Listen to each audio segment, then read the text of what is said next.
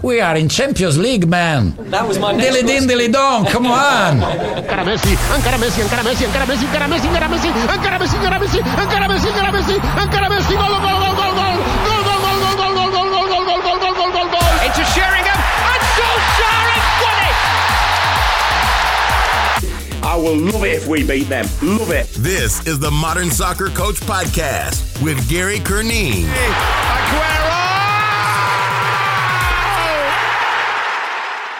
Hello, coaches. Welcome to the Modern Soccer Coach Podcast. My name is Gary Curneen. Joining us for this episode is Jamie Hamilton, coach, writer, philosopher, and just a general connoisseur of the beautiful game. We've had him on before. I'm sure you're aware of his work. We had him on about 18 months ago, I believe, to talk about De Zerbi before he arrived at the Premier League and a little insight into De Zerbi tactically. And, and lo and behold, he's arrived and he's been brilliant in the Premier League. So this time we wanted to get him on and talk about his latest coach to follow. Fernando Diniz in Brazil with Fluminense and particularly around the topic of relationism versus positionism, which Jamie has written a lot about over the last six to 12 months. And I wanted to get him on to discuss this, and I believe that you will love the dialogue. And with an open mind, I think it'll make you think about certain aspects of the game tactically that maybe we want to challenge our own thought process. So, highly recommend that you check out James' work on Twitter, of course, but not just on Twitter. He's also got a Medium account where he posts his blogs and writes quite a bit. Like I said, his writing is outstanding and is thought provoking and is detailed, and highly, highly recommend every coach checks it out. So, thank you so much for the support. Here is Jamie. Enjoy. Jamie, thanks so much for joining me, the Modern Soccer Coach podcast. Excited to have you on again. Very, very excited. Uh, no, pleasure uh, to be back with you, Gary. Uh, been looking forward to this. Um, it's been a while since we spoke last time, so yeah, no, it's um, something I'm looking forward to. Thanks for uh, thanks for having me. No, the last time we spoke was about De Zerbi uh, before he arrived in Brighton, and they obviously got because he was a bit of a he was trendy and cool, and you know you give a bit of insight, a lot of insight into what he was about, and then you know predicted that it would transfer to the Premier League, and lo and behold, it has transferred to the Premier League. What, what have you made of him? Well, pretty much what what I thought would happen. Really, it's like he's come in with he's got such an incredible system and, and obviously such an incredible ability to implement that system um, relatively quickly. I was a little bit surprised how quickly he got it going, um, which I suppose is just testament testament to his ability to communicate, to to, to adapt. Um, but yeah, I mean, and I wasn't sure certainly the only one who who saw in this system this innovation um, that if you put it into a context where uh, there isn't anything like that, then it's probably going to be effective because it's an uh, innovative idea. I think it's interesting now that we start to see the narratives about, oh yeah, maybe he needs to change, like he needs to find a plan B because teamers are working him out, and that's kind of working out his innovation, which is super interesting. Um, but De seems like a pretty smart guy. Um, I think he's probably got a few more tricks up his sleeve.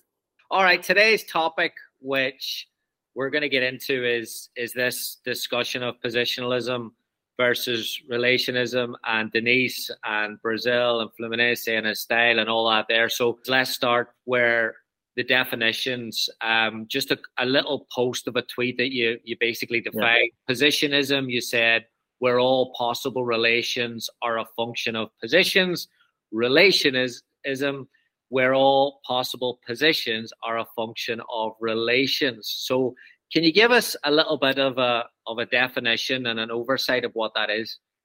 Yeah, so uh, you know these these tweets are I sometimes tweet things out just as I'm, I'm thinking about them and, and developing like ideas um, with other people, right, as well, and and, and chatting um, to other people who are interested in this kind of stuff, uh, and like proposing ideas, proposing the frameworks, these kinds of things. And yeah, it seemed to be pretty well. The thing is, this positional play is a thing, right? It's always it's been a thing, I think, for a recognized concept for a fairly long time. Um, so I'm not really creating that, and I'm I'm calling it positionism, okay, which is something different from positional play. Um, but the the principles of this this style of play, I think, are fairly well documented and have been written about a lot in the last 10 years or 10 15 years especially with the rise of um, of Guardiola and his incredible success, and then of course all the influence that he's had. JDP, right? Juego de posición, positional play. These concepts and ideas have been really uh, analyzed a lot online, and then that spreads into into reality as well. Um, so then it's it's interesting to think what that is, right? And and and you know the clues in the name, right? It's positional play, and that means that where the players are standing, positioned on the on the pitch, the structures that they're taking place, that they're um, that they're arranged in by the coach, uh, these structures are affording uh, the interactions that happen within that team. It's the uh, and you can see it from, from like De Zerbi or, or Guardiola or whoever it's the starting structure that then affords the interactions that are going to take place. So your first uh, your first point of call, if you like, your, the, the the primary aspect here is the position of the players, and then from that you can play your up back throughs, you can do your third mans, you can do all these decisions, and the players are still making, but it's within this structured context. So then it's interesting to think, okay, well, if that's the case, then what could an alternative be? Well, what if, what if you don't start with position? What if you don't start with a static setup? Which actually, if you watch De Zerbi, is a very instructive example of a static starting point. Because, and we saw also in the game yesterday, Manchester City um, playing against Arsenal as well. The teams will stand when, when the goalkeeper or the, or the centre back has the ball. They will now stand almost still, like with their foot on the ball, and and, and the players adopt their their um, their positions. Um, and oftentimes it is static. So, and that's fine. That's one way to do it. But what if that's not? What if that wasn't the case, and that you started with movement, right? And there was always there wasn't this defined structure that was affording the players decisions, actions, um, uh, and the interactions that they're making. What if those were fluid and they were actually up to the player in the moment to make decisions not influenced by this organizational structure, but by the emergent structure of the moment for them to interpret what was happening in real time and then act accordingly with with principles right short passing keep possession long but whatever you want but the idea being that your the, the the the, decisions actions interactions are not primarily afforded and governed by an organized structural system it's actually emergent and uh, in real time if you like so that's why i would say that the uh, going back to that tweet, um, the if you start with uh, you start with position, then that is the, the primary aspect. But what hap- what if where you are on the pitch and where you move is actually just a function of the relations of that moment, of the connections of that moment between you, your teammates, the ball, all these things, not the uh, set down plan of the coach at the start. So that's I would I would try to describe that initial tweet. I think yeah, you're saying there that that you're like you've not invented positional play, but I do think that whether you realize it or not, you're the first one that I've encountered who has openly kind of questioned the limitations of it or the effects of it. It it comes across as a cool, attack-minded, uh, total football way of playing the game, but you're your writing and your voice over, well, let's actually challenge this a little bit.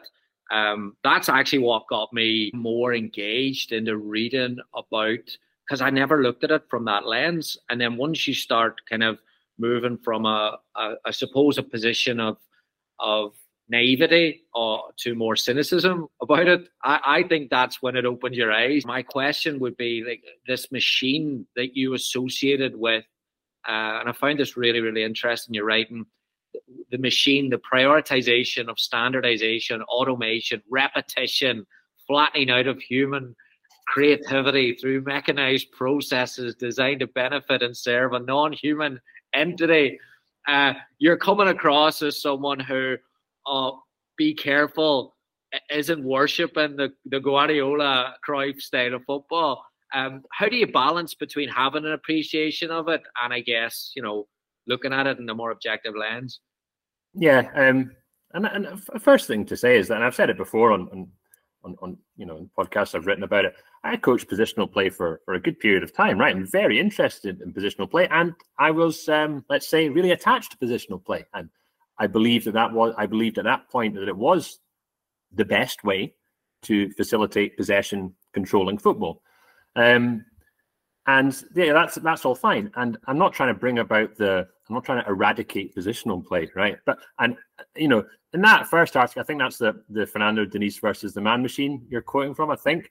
Um, and like, I that was the first time I wrote about it. So it was there's a bit of artistic license, right, in the in the framing of it. Um, although we can get into some of the things that I'm writing about there because you know we can we can get into the details of what I'm actually talking about. And but I think at that point I thought it was very interesting, like you say, to posit or propose this alternative, right? To say, hey, this isn't the only game in positional play isn't the only game in town. If you want to control the ball, make a possession based style, and be effective at football. And it's also important to say at this point, um, while you know you say I, I, came up with these things, they're influenced by Brazilian uh, writers and Brazilian tactical theory that I was. I don't really exactly remember how I came into contact with. It. I think it was after I started maybe tweeting. Maybe it was even after that first article. I don't remember exactly. Um, but there's, there is there are people in in in the you know online who are and and throughout history who have documented an alternative style of of football. Um, the, the name relationism is something I gave to it, and I've expanded it and maybe added things here and there. But the essence of it is is inspired by these Brazilian writers. So it's it's very important that that I think that's that's noted. It's actually it comes down to taste, I suppose, because I'm I'm looking at it more. I'm always been looking at football from this perspective of how it makes me feel, right? Um, when I'm watching it, when I'm coaching it, when I'm involved in it, what is the feeling I get like when you hear a song or watch a film or, or eat food or meet a person? You know, you get a feeling that it's not necessarily something that you've worked out or planned or, or anything like this. Um, and the feeling I get when I watch what we might now call relational football or jogo funcional in Brazil, or Diniz's football that's now other teams are adopting, is very different to the feeling I got when I was watching positional play. It was, uh, I don't know, it's feeling of excitement, it's a feeling of there's something uh, unpredictable about it. Um, there's a feeling of joy when you see certain moves come off. Um, a feeling of like, uh, yeah, surprise, and, and all these things. So that's what's kind of that's what's kind of drawing me into it. So I, I can watch positional football and still enjoy aspects of it.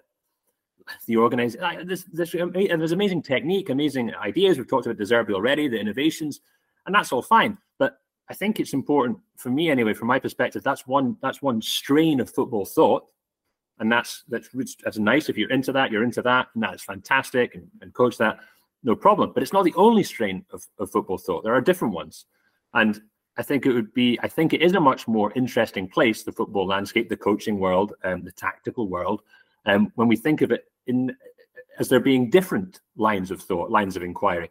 And while we do that, then we can actually contrast things and we can look at them and say, well, hey, maybe there's a failing on this side uh, that is compensated by this other idea.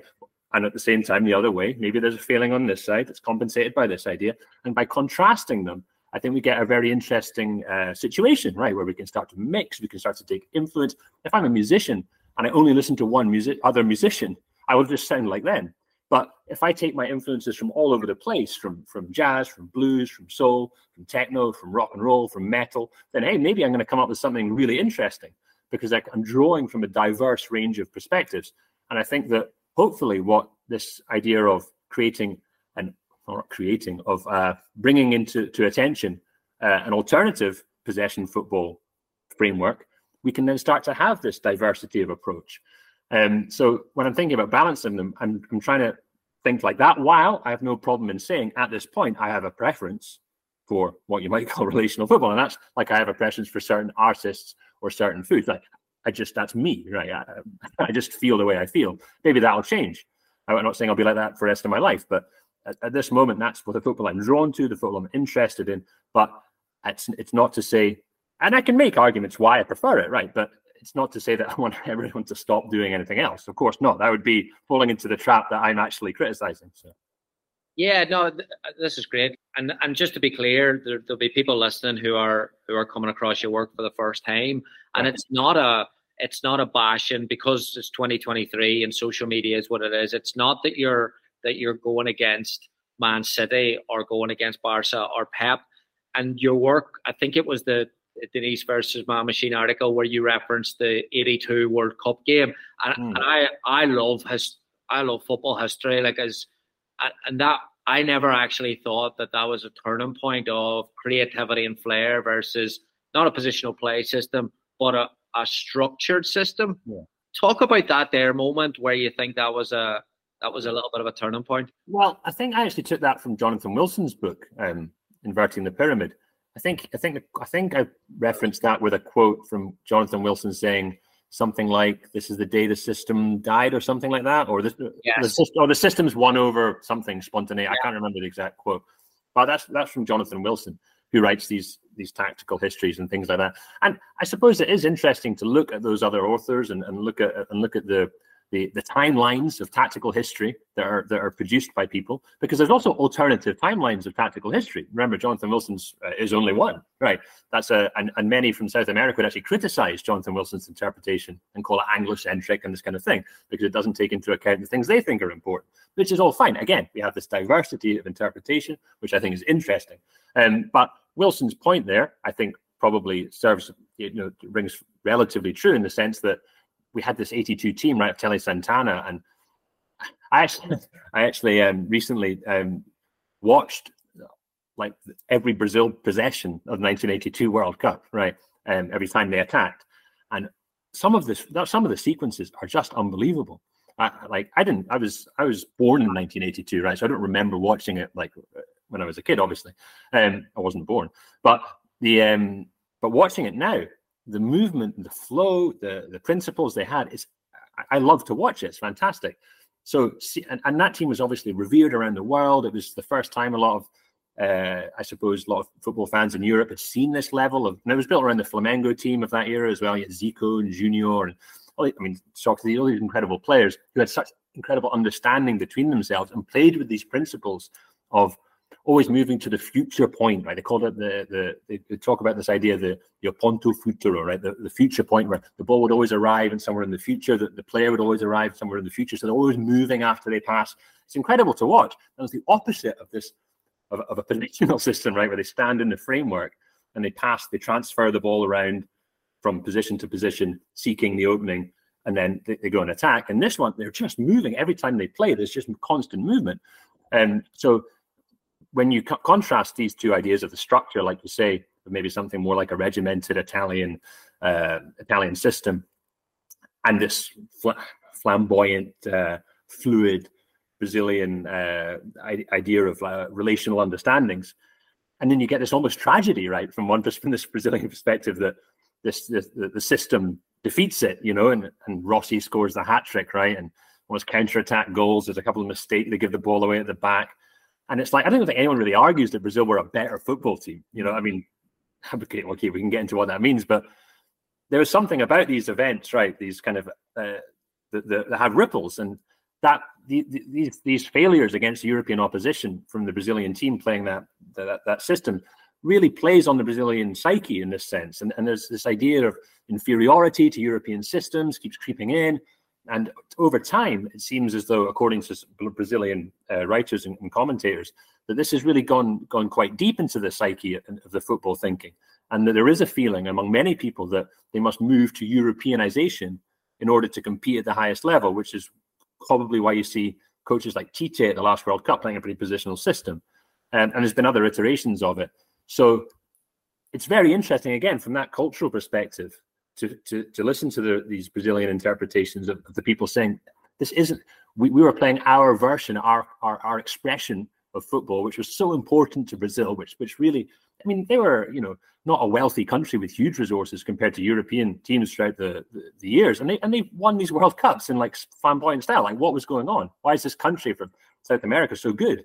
And for them, there, there are reasons why that is the case, and, and a lot to do with a lot of it to do with this authentic expression of cultural identity being played out in their football. As much as you know, art, music, literature, food is important to other places. Football in Brazil has this incredible, uh, inc- incredible feeling attached to it. So, yeah, when when it's defeated um, in these big moments in these global matches, uh, that has an impact. Uh, it affects the narrative, the cultural narrative. So when Jonathan Wilson points to something like that, I can see why it, it can be seen as an, as an event not the only event. It could be seen as an event that's caused that that that that, that thinking to come about. Hello, coaches. You asked and we delivered. One of the most popular requests we get on this channel is passing warm ups, and it's not the regular slow way to be passing exercises. No, what coaches are looking for is the one touch, intricate combination type exercises with that emphasis on quality, technique, and tempo. So we have decided to put 30 of these exercises together and release them on an ebook that you can get access to right away. If you're a youth coach who's looking for some extra technical work, or you're even a college coach or a club coach working with older players looking for some warm up exercises or some pictures to align with your tactical objectives, we can help you out. Our new ebook, 30 passing practices, is available on the link below. It's a PowerPoint that includes video, session details, and coaching points on each slide tons of ideas, tons of different pictures, lots of adaptations. You can get it on the link below or at modernsoccercoach.com slash shop. Thanks for the support and enjoy. It's also gone just when when I was thinking when you're talking there about uh, 94 World Cup had a big impact on me. I fell in love with Brazil through Pele videos and Brazil 70 yeah. and 86. But 94 was the first team that I felt connected to because of the era. And um, it was set up as a more of a of a European type system. I remember four four two. I think Romario, Bebeto, Zinho, yep. Mazinho.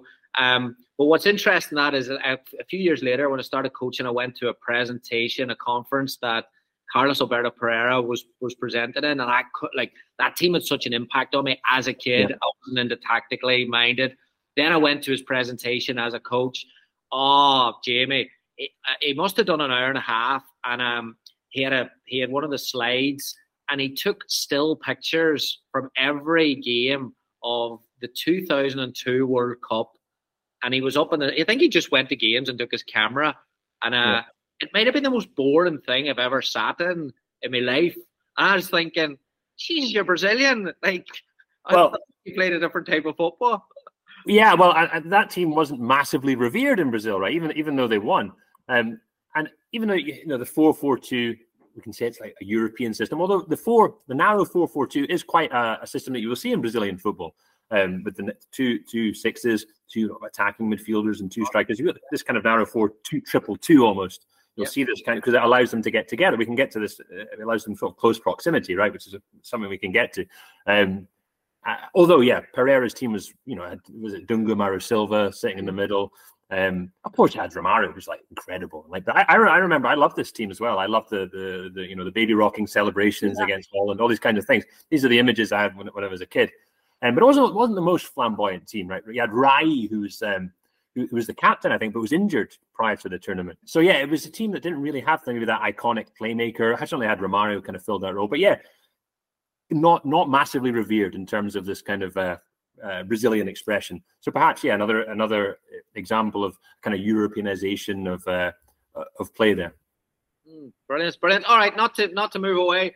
Uh, Diniz, uh, you mentioned about like the feeling that you had when you when you saw him, the, the type of football. Mm. Uh, when was that, and and can you remember like what it was initially that jumped out at you? Yeah, I've tried to think. A few people have asked me this, and I can't. I honestly can't remember the first the first moment. But what I do remember is um, and it's probably it was interesting. Probably around the, the, time I was speaking to you last, Gary, about um, about De Zerbi, right? I was very into this uh, uh, De and I think I was into De Zerbi because it was different. There was there was something new about this this this system. And one of the things I think was that struck me about it was the the, pro- the proximity of the players. Right, the, the, players would actually get very close together in De Zerbi's system, which would be different from some of the the JDP positional play system. You see with very wide attackers, everyone spread out across the pitch. You see like Luis Enrique, for example, now the Spanish national team and now Paris Saint Germain plays a very wide kind of open classical positional play game. De Zerbi much closer. And I think that's that's really interesting because then you get different kinds of affordances. You start to get these relational affordances between players who have these understandings. So that so that, I think it was probably something to do with that. And and I, maybe I saw a clip or someone said, "Hey, have you checked out this team because they were so close together?" I don't remember exactly how, but I remember seeing these videos of these these players so close together, seven, eight guys in one narrow zone of the pitch and making combinations. And I just thought, what the hell is this? Like in 2022, whatever year it was. I forget what year we're in now, right? 2022. Like, what football is this? Like, this isn't taught anywhere. Like, when you go through all the all the coaching stuff on online and go through your UEFA courses and coaching real real life, everything, right? You don't see this. Like, you'd be laughed out of town if you set your team up like that on your UEFA license. Do you know what I mean? It's like, okay, but then there's this guy doing it, and it's okay. Well, who is this guy? And then I started watching all these Fluminense games, learning about a little bit about Diniz. I mean, you know, as much as one can from a distance, and it became clear that this guy is very interesting because he's he's he's playing this fairly radical style of football, which, and according to him, is linked to this idea of a classical Brazilian style, but updated for the modern game, right? And maybe I think he's been trying to get this system in a way that can work at the highest level for almost all his career. And he's been seen in Brazil as this kind of mad guy who, who's always plays this like elaborate football, but just gets beaten. You know, he'll, he'll have incredible moments where you think, wow, this is the greatest, most beautiful football you've ever seen. But then he'll just crash to like, you know, a big defeat. And everyone's like, oh, Diniz doesn't know what he's doing. But like, then it seems it seems to be with Fluminense this time round. He's managed to get the system in such a way that he keeps a lot of that uh, those unusual, flamboyant, spontaneous aspects, but can actually compete. And they finished third in the Brasileiro last year, which is like above what was expected. And now, of course, they're in the final of the Copa Libertadores, and Fluminense have never won this turn. This is the you know the Champions League of South America, and they're in this match, the final match. If Diniz delivers this trophy, like it's a huge, huge deal, um, and it's almost validation, right, for his his his crazy thinking. Um, so, yeah, it's been amazing to learn about it and, and study it, which I've been doing. Um, and also at the same time watching the team at times struggle and at times it's it's it's, it's difficult because in 2022 they were so beautiful to watch but in 2023 it's been more difficult with changes of players and, and perhaps defense is getting wise to his system and, and, and, and uh, you know injuries and other aspects but it's almost like they focused on the Copa Libertadores more than the league as a kind of all or nothing plan, and it's almost it's come off. They've like rolled the dice, and they've like they're in the final now. Um, so while some of the performances haven't been as I think uh, nice to watch as maybe they were in 2022, the the Libertadores games have been incredibly exciting, incredibly thrilling, um, and with lots of lots of nice play. So it's you know now they end up in a final against Boca Juniors at the Maracanã, which is like. I mean, this is crazy stuff. Which if they win, they can play Man City. there you go. You'll be a busy man that week.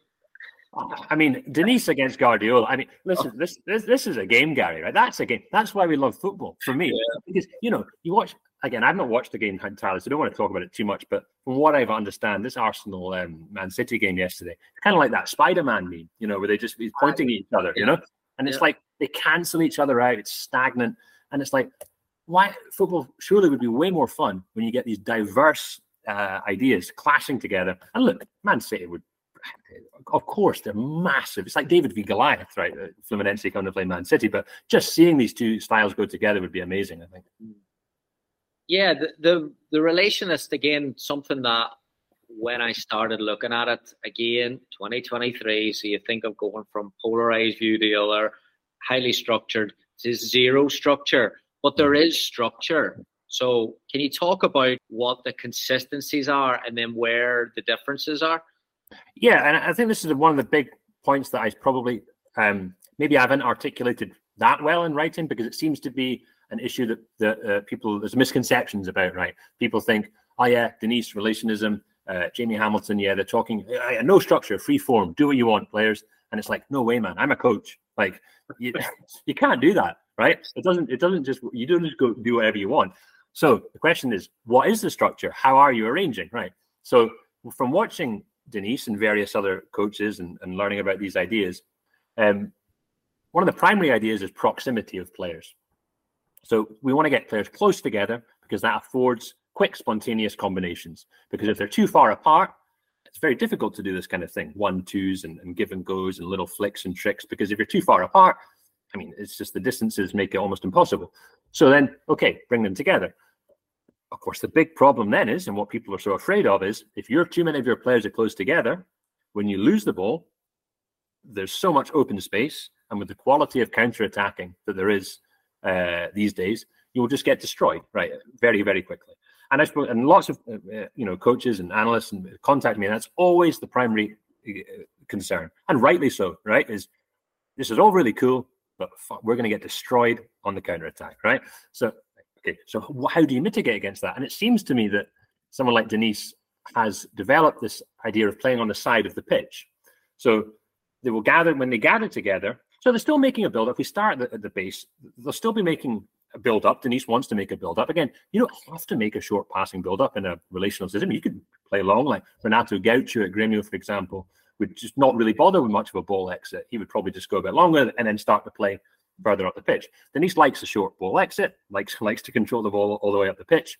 Um, but he won't do it really in a structured way. He might give it to Andre or Ganso, one of the ball playing midfielders, will come and just take the ball from the goalkeeper and just start to dribble slowly out. And then when players come to them, they start their passing moves. They tend to then move to the side if they're going to make uh, make one of their what I call tilt attacks or approximations when they, the players get together, and they gather on the side, which has a few benefits, right? And all, you know, one of the primary benefits is that if you lose the ball on the side of the pitch, the opponent who has won the ball has less options to launch their counter attack, right? They essentially, because they're against the sideline, so they essentially have 180 degrees instead of 360 degrees to launch their counter attack. So you're already half their counter attack options by doing it on the side. Then you also have six, seven, sometimes eight players in that proximity, which means you can uh, uh counter pressing can come in. If your team is uh, organized for counter pressing, you can do it against the side of the pitch and either foul them or, or, or tag them or stop them from from doing this counter attack. And if what you actually have then is actually very safe possession because you're on the side of the pitch, lots of players over, and if you have eight guys over there or seven guys, it's unusual for the opposition to bring that many over. So you're usually going to have an overload. So, and you can also go back to your defender or your goalkeeper to release the pressure a little bit. And what you end up having is fairly stable possession if, if you're cool in these situations. So that's what you'll see. And, and as the play progresses, you'll see because they're close together, so many of them, one twos feature heavily. That's one mode of progression, or tabelas as they call them in, in Brazil. Simple give and go. We all know them from five-a-side football from our kids. But the, idea is based around them, right? That that's how they're organizing. It's not you wait in the half space for me to find you. It's come towards me. We one two, we go. Like that. They're they're they're looking for these moments. Um, if you look at Manchester City's one-two stats, not very high for how much possession they, uh, possession they have. Interestingly, they make one-twos. They have possession all the time, but not as many as other teams. Newcastle have more one-twos than than, uh, than Manchester City. Uh, and then uh, on top of that, you have other ideas such as escadinhas or uh, staircases in, in Portuguese, because if you're building on the side, you have to get to the middle to score. So what you find is these uh, diagonal entries come from if you're tilted on the left side, seven guys playing on the left, they'll make a diagonal entry into the middle, sometimes with three in a line, sometimes more. And it's maybe a dummy from the central guy who, who steps over it, collects the return. Could be a little series of one twos along the, the diagonal line, like they're going up a ladder. And it's all, and it's almost as if these structures just emerge at certain moments, and the players recognize it and go, bam, bam, there we go. So they're not they're not forcing this this moment to happen. They're playing, they're moving, they're approaching, and then when they align, you can go. And Malmo give a very good example of, of this kind of football in Europe. And their use of escadinhas has been very interesting because they've worked a lot for them. They've scored some beautiful goals from these repeated patterns of players aligning in this structure, a structure. This is what I mean by emergent structure rather than put down formational structure. And the players recognizing it and going, shit, we can go. Mm. And so all these kind of things are, are in play. And I suppose there's just one thing I would also say is that I'm not saying that one twos or escadinhas don't happen in the positional football. Of course they can, and like vice versa, other you know they happen across football. But it's to do with the the the how much are these things the the, the locus of organization, right? How much are these things the the aspects that are organizing the players? And in relational football, tabelas, escadinhas, tilting are the structures of what around what the players are basing their their interactions on. Um, so yeah, there's a lot there, and we could go on. Of course, the, the article "What is Relationism" goes goes into these. Um, maybe we can link it. Goes into this. a few more tactical tactical concepts that I've talked about. Um, and I don't say, the, you know, I don't claim to have them all or, or have all the answers to them. But in terms of describing them, you know, there's a few there for sure. Yeah, those, principles are really interesting because, again, the, the principles, uh, it's a great word we all love now, right? Coaching community principles, it's taken over philosophy almost. But, Oh, yes.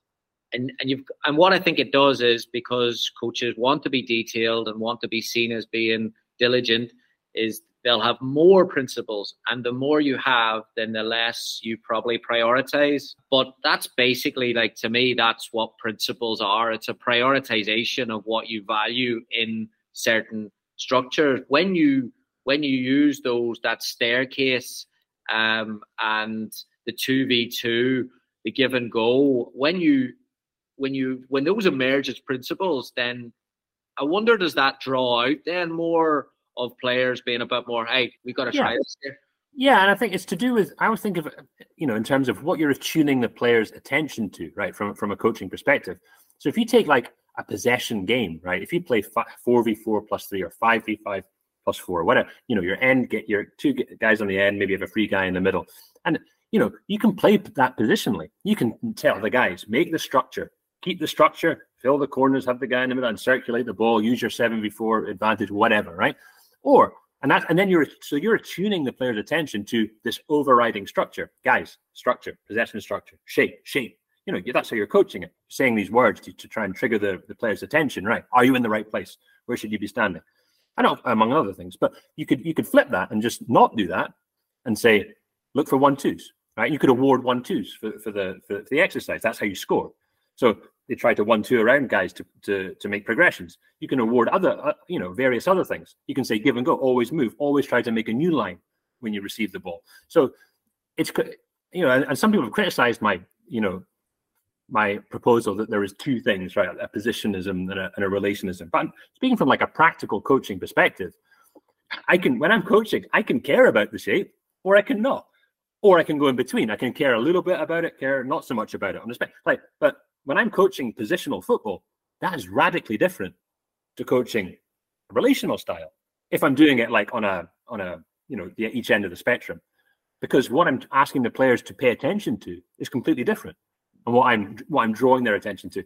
And I think that when you draw their attention to these uh, aspects like one twos, escadinhas, it is allowing them more uh, more what would you what you say authority, autonomy in in how deciding how the ball is going to progress because it's up to them. Like you have to combine to do it.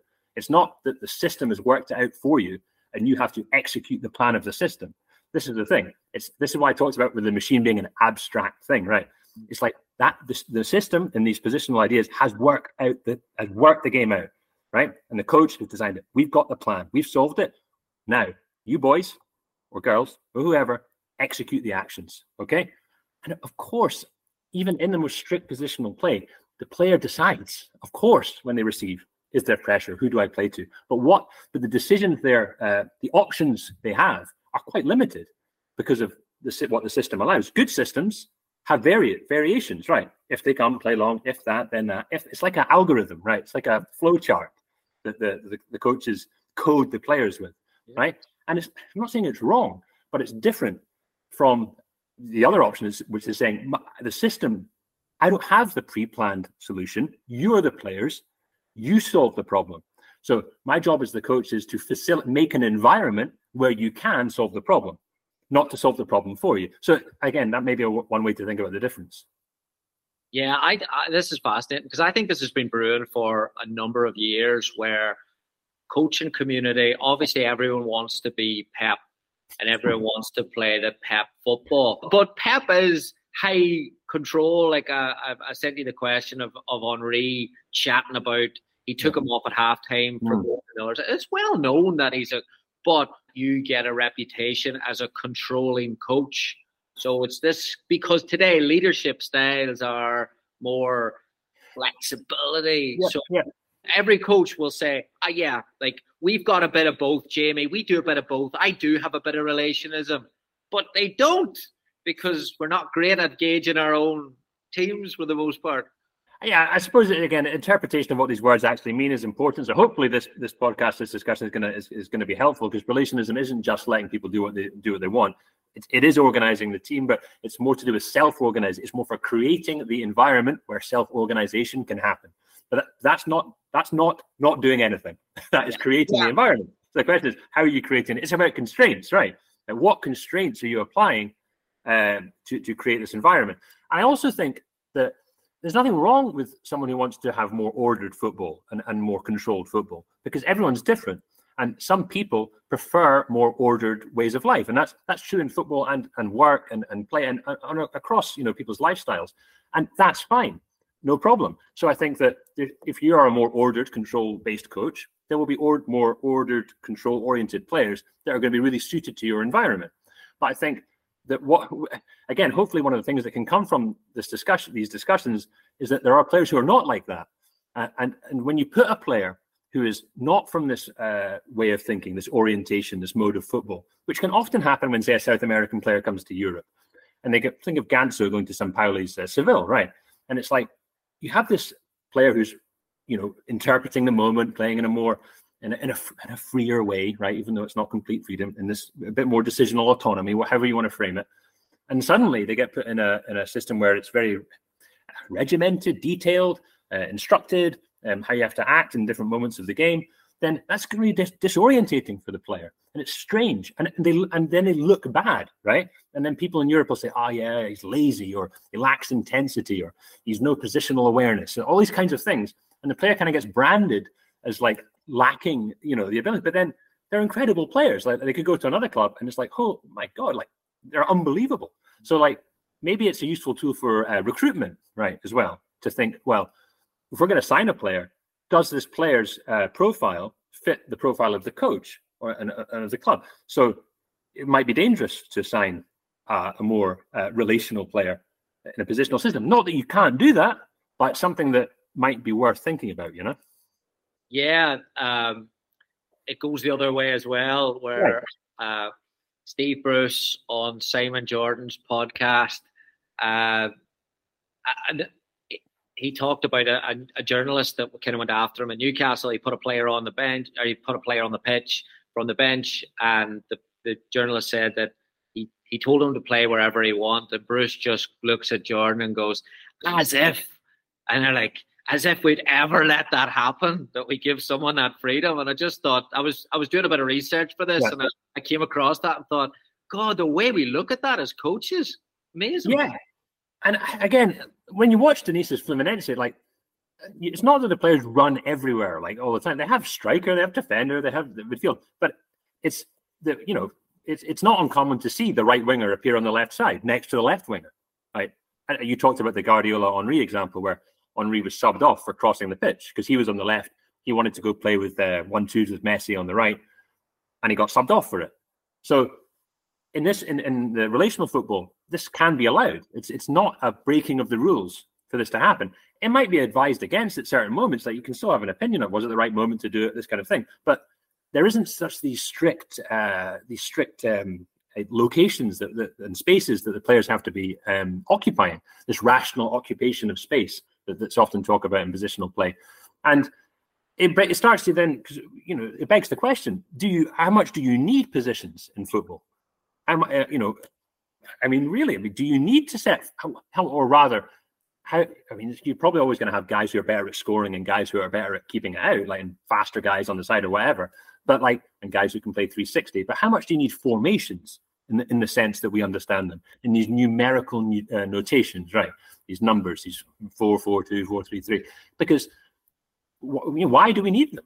Maybe we don't, because you know when you watch a game of football, it's oftentimes it's difficult to tell.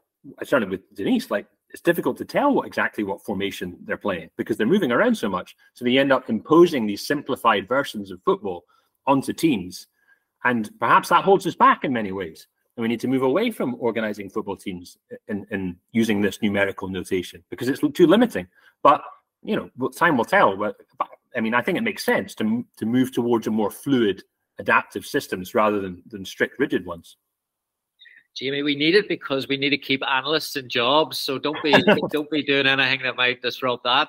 The piece of the automations that you talked about, and then obviously, you know, we as always the case with coaches at youth level that listen to this that say, all right, well, I'd love to play like Pep, but I don't have the players. I'd love to play like De Zerbi, but I don't have the players. It's okay for Diniz. He's got the players. How does he how does he not? How does he? Do you think, from a strategic viewpoint, not make this disjointed where players have freedom? You know, where they're not on top of each other or it breaks down constantly. Yeah, and I guess that again comes back to these understand the players understanding the principles of organization because there are principles of organization. It isn't just do whatever you want.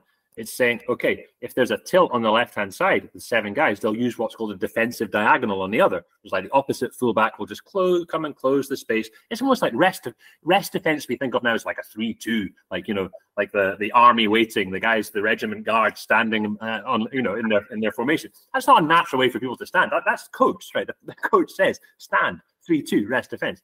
But in, in this version, the rest defense is just a guy comes in on the other side and closes the space. But that's his role. There's a role there there's an organization to this. And again, like the diagonal structures, um, maybe I can we can link. I've got you know some some pictures of, of how Malmo were, were, organizing what I would call a relational structure. And you've got these roles: the players in the tilt, the guys forming the diagonal, the guys doing the the, the rest defense. If it's man-oriented rest defense, just the the, the centre backs on the striker, and the other fullback coming in on the defensive diagonal. So the players have to be aware of these. I mean, there's there are also you know organizational principles in the way that positional play has them, but they're just they're different. They're not based on again, they're not based on the the top down imposition of a set uh, arrangement and structure. They're based on on different different appreciations, right? So yeah, how do we yeah how do the the players um, attune themselves and, and, and cohere by understanding the same as the same principle as positional play by understanding the, the the the, ideas in a collective way they're just different organizational ideas. If you think uh, uh, uh, guardiola's actually he talked about the uh, a flock of geese right when they fly. They fly in like a v right? They fly in a formation. If you look see uh, starlings a murmuration of starlings they flock right in a different way. They're both coherent. They're both uh, organized they're both collective uh, appreciations of how to move, but they're completely different. That's based on staying in formation, everyone moving together. Maybe they could switch, but keep the V. So the V is always there. The other, the other, the bird or school of fish, they don't have anything set, but they're moving together. So it's like, well, how are they doing that? Interesting. Maybe a football team will move more towards that kind of movement than than, than set formations. Yes. So again, culture, society, coaching 2023, the bravado on the sideline, the you know the the show, the game alongside the game. Sometimes you you referenced or you you quoted uh, Diniz to being a gardener. So, hmm. what type of coach behavior are, are you observing on the sideline for this? I mean, and again, I, I don't I don't um, advocate Fernando Diniz as some kind of like savior of football or something like that, or kind of, or even as a unnecessarily as a role model for people. I really don't because Diniz is like he's an extreme guy, you know, and he's got he's made coaching actions that I think seem fairly harsh. There's a there's a famous incident where where he shouts at a player really really harshly, and it's during COVID, so you can you can hear the you know hear what he says.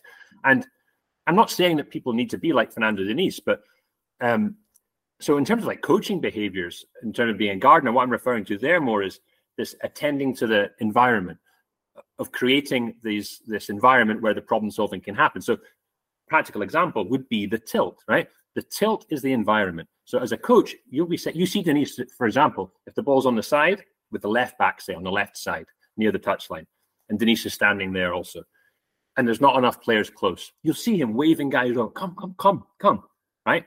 But once they're over, he's like, okay, now, now we've got the environment. You do it. You play now. Create. You're the footballers. You're good. You play for Fluminense Cl- Football Club. Some of your internationals played, you know, and you know what it's like. Like these guys are good. Like you, you don't play for these clubs. Imagine playing against five aside against these guys. I mean, you'd be absolute. You, you have no idea how good these guys are. So like, allow them to do that. Allow them to find that. And again, Ganso talks about it being like a street game from when he was a kid. And it's like allow them to play like that in in that those formative years when they became the play when they learned how to play because they don't learn how to don't learn how to play because of me right in, in the academy when you come and coach you learn to play with your friends in the playground or on the street wherever you play that's where you learn to play football and you get your touch and that's where you become good and that's where you you know people notice you so can you facilitate that kind of environment and allow them to play like that. So coach behaviors would be very strict on making sure that there is that environment. For example, if they're too far away, you might get angry. So, what are you doing? You're, you're not, how are you going to play if you're too far away? So, come on. But once they're in, okay, then maybe it's more hands off and say, okay, we know the, we look for Tibet, and now it's up to you to, to do it. In terms of coaching behavior, yeah, Diniz can lose his shit sometimes, you know what I mean? But it's like, I'm not saying it's good or bad, it just is, you know, everyone's different. Um, so yeah, it's uh, yeah, it's it's being strict on, on on ensuring the environment's correct one of the things that I think if and last few questions here, I won't keep it too long. One of the things yeah. that we that we that I picked up on and reading and then listening has been like you're you're trying to challenge coaches to to kind of see beyond one form of something. And it then I link that back and when I'm preparing the questions, I'm linking it back to all right, well how do we how do we almost like teach this to a group of people? Uh, coaches today in coach education, definitely in the US, are starting with philosophy. And and I I actually think we should challenge that a little bit because the philosophy, if you have a broad experience and a broad definition of what football is, your philosophy will always bring you towards the Nou Camp or the Etihad. And and then all of a sudden then you're building that there of a framework. It sounds like you would like us or like football coaches almost to have a broader spectrum of how they're defining the game good and bad. Um, how, how would you do that as a coach, coach in education? Coach education is a very interesting concept itself, and I've you know I've been through UEFA licenses and, and these kinds of things, and and obviously I'm aware of all the all the content that's out there. I'm not aware of all of it. I'm aware of how much there is, and there's a lot, and and it's like I don't I don't want coach. I mean, I don't want Jamie Hamilton. I don't want coaches to do anything they don't want to do. But it's like all, all I'm saying is that from my perspective, and I think for in terms of generating an environment where football can be innovative and creative, I think it needs to have uh, diversity because I think that when you get too caught up into one way of thinking, into one paradigm, if you want to call it that, because there's nothing challenging, there's no disruption, there's no uh, bumping into each other, right? There's no movement or friction. Things become fossilized. Things get frozen in time, and they become stagnant. And I and I believe that that's what happens is happening in football. Is that there is a stagnation of of of, of ideas, and I think by by looking to alternative ways, we can then cause that friction. And that's why I think it's okay to have arguments about this. And it's okay to have a little bit heated discussions sometimes, right? Because that's good. Like, because if you're in like you're talking an art, music criticism or food criticism, you're going to have people who are arguing about things all the time. No, that's such a better album than that. That's a better movie than that. A better director, better actor. But these these conversations, I believe, are good and generative because they uh, cause friction, and it's from that, and they cause imbalance, they cause movement, and from that, novelty arises because new things happen. Like if you're cooking, you put different ingredients together and, and new flavors happen. If you're just cooking with the same shit all the time, nothing new happens. So and I think Juanma Lillo was alluding to this, although not in these words and these terms, when he wrote this article for The Athletic about the World Cup, when he talked about the homogenization of football and the globalizing method that is, that is now prevalent. And he said it's difficult to tell the difference between Brazil and Cameroon. You wouldn't know who was who now, whereas before you would see different styles of play. And this is the issue homogenization of uh, a particular way of thinking about football fueled by, and I would say it's European systems, positional systems play, because the resources of Europe and European football outstrip others and are, far outstripped others throughout football's history, uh, especially over recent TV times, and all the money's gone into it. So of course those systems are going to be buttressed, right? They're going to have this backing. But what if the money, what if the geopolitical history was different and the money was in Brazil and stayed there? And that league was the most famous in the world. And that style of play was actually the one that all the big, the, the most money and the best players were playing in, right? Then football would actually be different. So I think it's important to try and take into these, take, because some people would say, oh, Jamie, yeah, but positional play is just superior. It's progress, you know?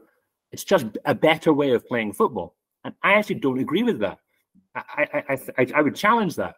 And I say that I think it's one way and it can be the best, absolutely. But I think it's going to be interesting to see how well that argument stands up that it is the best way to play uh, as we develop because already we're seeing fluidity and teams mixing ideas. So I think that adopting a more fluid relational style can have huge benefits if it's if the resources are there, uh, if if the environment's correct. And I don't see any reason why, again, with comparable resources, a more relational team can can can win things, and they do win things. Argentina win the World Cup. They don't play positional football, and uh, Real Madrid win the European Cup like three times. Like it's not luck. Okay, they have good players, but now we're seeing other teams start to adopt these these these methods, and and you know it's it's, it's exciting. So yeah, uh, we'll see what happens. Yeah, I think that diversity piece is so so important, uh, especially in in 2023, where because of so I, I understand why critical thinking has been reduced, um, but also the commercialization of football and then the the incentivization of winning or developing player X. And now, because we're now hiring 50 people in the club to do it, now you have to get 50 people, you know, you have to justify 50 people's employment to do that there. So you have to all agree on something. And yeah, and this is the whole system, Gary. This is the thing because if you're if one style is is prevalent and dominant and everyone believes that that's the way to play football then what's going to happen to development? You're going to be focused on developing players for those systems right? Mm. The players that are suited to that football. And that's what we see. We see in the academies. We see these, these you know it's, it's, it's okay what they want to play top level football. What does top level football look like? It looks like that positional play generally speaking. Although there's variation. I'm not trying to say it's only that but you know it's weighted towards that so then, of course, it's in the interest of academies to produce players that can play in these systems. But you know, what if it wasn't like that? You know, what if it was? You know, because and what ends up happening anyway is that these teams want to sign kids from South America because they're actually different. Yes, right? yes. So it's like, well, how did they get good? How did they get different? Like if they're if you're, if you're training in completely different ways from what you're training, right? It, it, it kind of doesn't make sense. Mm-hmm. It's like it's weird. So I, I do think that football can look different, and and I, I think it can be more in possession based. it can be based on a more creative in possession ideas than than safety and control with the ball and, and and certainty and reducing uncertainty and then counteracting that with your off with your out of possession system. It becomes like chess. It becomes like this this coach centered game. I think football can be more uh, top level football can be more based on an in, creative in possession ideas and as a as a fan of many different kinds of like of music, of film, of art, of, of books, I like that because it's imaginative, it's got create creativity, it's spontaneous, and I have to say, like, sure, I'm pretty confident that like a lot of football fans would like that too. Like, and not to say everyone, everyone can have their own way to enjoy things, but for me to see spontaneity, uh, surprise, unpredictability, chaos, you know, you know, incredible things unfolding in front of your eyes you didn't think could happen. That for me is is what makes football so compelling, and uh, they call it the beautiful game, right? For that reason. I I would go one step further. I wonder if players are are going to move to wanting more of that because again, the this mass production, the factory, the, the machine is starting them at. You know, I, I remember like the, the impact Mourinho had in 04, 03, 04, 05 to the coaching community, more organization, yeah. different way of training. And then I remember coaching kids that have never been coached and then moving them into that type of training. And they were like, this is amazing. Whoa, brilliant. And you felt like you were making a difference. Well, now I think more kids get it earlier. So now they're coming to you where they've had 10 years of it and they're so mm-hmm. disengaged a lot of the time by monotony of do this, do that, you said yourself from the factory, but I mean, it's like, yeah, I mean, maybe you work in McDonald's all your life, you think, shit, I want to make actual burgers. You know what I mean? It's like, I want to make nice burgers. Like, okay, McDonald's okay, we all like a McDonald's now and again, but like, you know, so like artisan burgers. You know what I mean? It's like, yes, there's a, like that's nice to make because it's yourself. You can put your own stamp on it. It's not a burger that is made fucking according to the the the protocols right of this huge corporation right? With the fit with the time you have to fry them for that many seconds then you have to flip it for that many seconds. It's like everything's time motion studied in these places. So yeah if you're a player okay i don't speak for all players of course but surely there are a number of players that just don't want that and think no i can play. I want a little bit more uh, uh, you know freedom to express myself. And you know that's clear. Some a lot of players already speak uh, about these things the, the, big question always is will can it be, um, you know, you know, can it be successful at the highest level? You know, Diniz might get to play against Guardiola, Fluminense against City if they win the Libertadores. I mean, Fluminense, it's like David v Goliath, right? I mean, to go up against that system of, of Guardiola with the, the petrodollar state backed uh, positional system, right? And you've got the this like these kind of like these gang from Brazil and like you know these, these old guys. He's got like 43, 40 years old. Felipe Melo's in there, Ganso's in there. You know, I mean, this kind of motley crew like playing a spectacular football. And what a match that would be! I, even if City, you know, won eight 0 I wouldn't care. But it, it, would just be a fantastic uh, thing to see these this clash of styles. You know, brilliant, brilliant. Um, last one for you, and, it, and it's kind of similar to the coach education, but let's say it's a development model, and and let's just say you're uh, you'll hit this, but let's just say you got a Diniz franchise, and um, or, or or or here's a better one actually. Uh, I bought a club and I've hired you to oversee our youth development processes to to eventually play more of a style for that there. Looking at you 14, you 12, you 10, is there anything they can do? Well, certainly I wouldn't be uh, in favor of any kind of Diniz franchise or, or something like that. Sorry, guys, I'm, out. Right? I think I, you know I'm out of that. But okay, the question, yeah, how how how might we you know take be influenced by the style and try and implement it in, in, places that's interesting right and that's something i've written about as well and i'm always hyper aware in the situation of you know falling into the trap that i'm actually uh, of the thing i'm actually criticizing because i'm criticizing essentially this kind of top down copycat you know just you know follow the from the playbook type thinking. So if i'm saying oh look here's a guy called Fernando Diniz he plays football like this. Now all you have to do is study him and then implement that then that's exactly the problem isn't it? So like what we then have to look at is okay, what is Diniz doing? Diniz is, in his view anyway, and he's spoken about this, and in many others' view, is actually trying to express something uniquely Brazilian, right, about about the football, about something that is he feels passionate about and that his players are connected to, and all this kind of thing. So I'd probably the, the, where I would start is where am I? What is this club? What is this country? What is this culture? What is the, the, the history of this place? What are the resources we have?